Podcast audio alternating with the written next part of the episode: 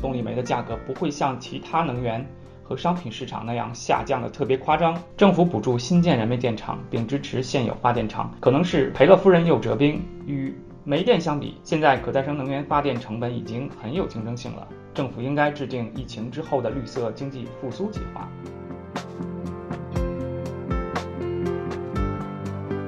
韩知识解读：海外智库能源与气候变化报告。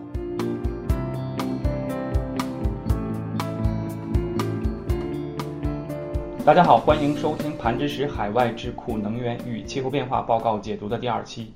今天为你解读的报告是由一家英国独立智库 Carbon Tracker 在今年四月初发布的一份关于疫情期间全球燃煤电厂盈利情况的报告。全称是政治决策与经济现实：新冠疫情之下煤电行业运营现金流情况。从今年年初开始，新冠疫情的爆发导致各国经济活动放缓，全球范围内的电力需求都呈现了显著下滑的趋势。同时，能源市场的动荡大家也可以看到，比如说天然气和石油。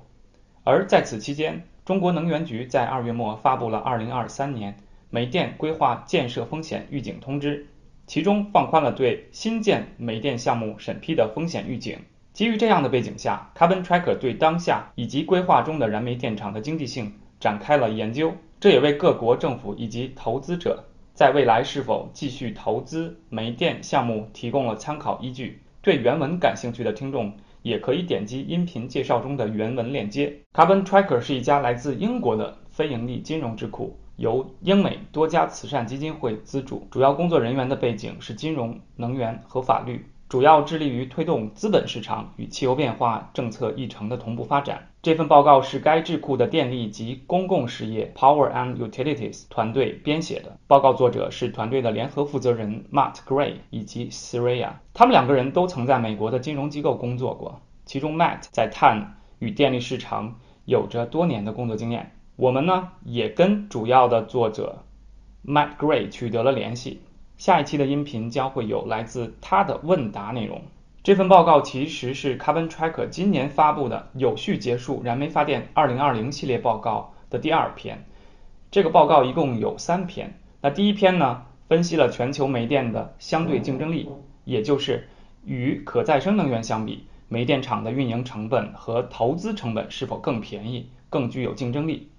而今天解读的这份报告呢，分析了煤电的绝对竞争力，也就是煤电厂本身的运营现金流情况是什么样的，是盈利运营还是亏损运营？好了，我们下面简单介绍一下这份报告所用到的研究方法。这份报告研究的是燃煤电厂的运营现金流情况。那么运营现金流又是如何定义的呢？这份报告中的运营现金流是指电厂在批发电力市场或者是其他市场获得的总收入。减去燃煤电厂的运营成本，那运营成本呢是指燃料成本、碳价、可变运维成本以及固定运维成本。那将燃煤电厂的运营现金流进行定义，并设置到 Carbon Tracker 自己建立的全球煤电经济模型 Global Coal Power Economics Model（GCPEM） 这样的一个模型中，然后通过模型模拟得出燃煤电厂在特定时期内的运营现金流情况。目前，Carbon Tracker 已经将全球煤电经济模型的数据和分析结果对大众公开。有兴趣的听众呢，可以点击文稿中的链接进行访问。同时呢，你也能了解到我国以及其他各国在燃煤电厂的运营情况与巴黎协定中的温控目标是否一致。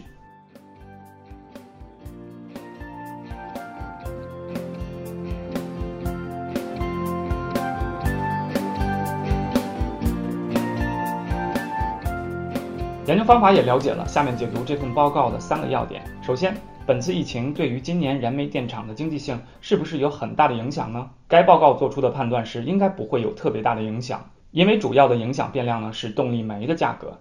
那根据报告的分析，每吨一美元的价格浮动会造成每兆瓦时的发电量，也就是一千度电这样的一个发电量呢，有零点四美元这样的一个现金流的变化。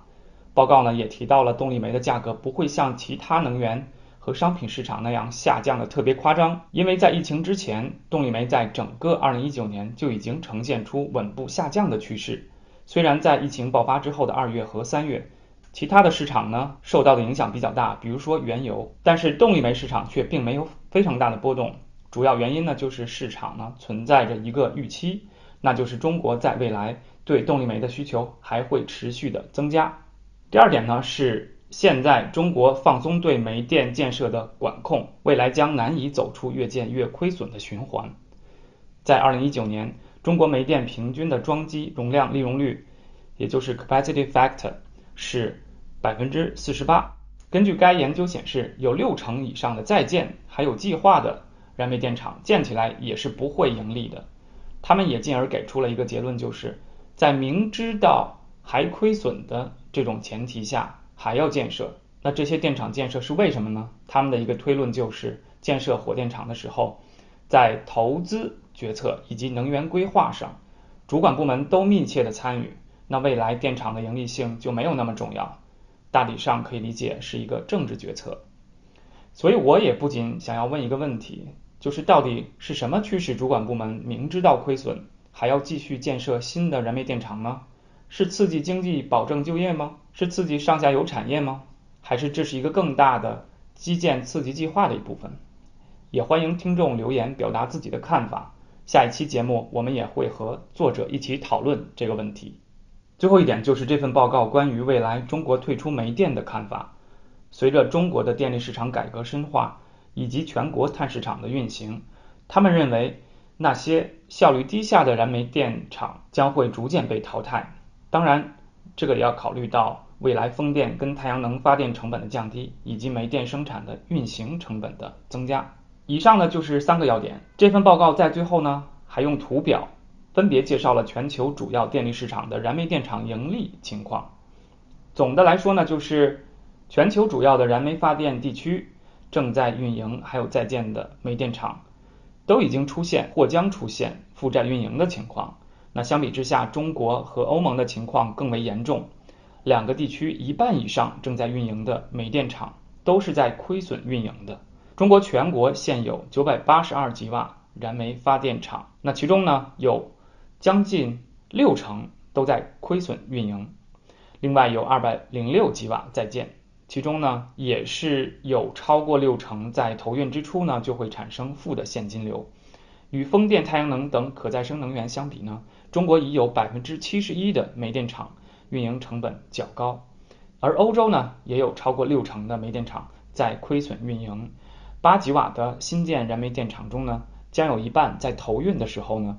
会产生负的现金流。报告也指出，欧洲目前已有百分之九十六的燃煤电厂，它的发电成本呢是高于可再生能源。印度的燃煤电厂经济性稍好，因为目前还是供不应求这样的一个情况。现有二百二十二吉瓦燃煤电厂中呢，百分之二是在负债运营，这个比例是非常低的。另有六十六吉瓦在建的电厂中呢，其中有百分之二十三将在投运时产生负的现金流。那我们再看一下美国，美国煤电厂目前有五分之一都是在负债运营，也并没有新建燃煤电厂的计划。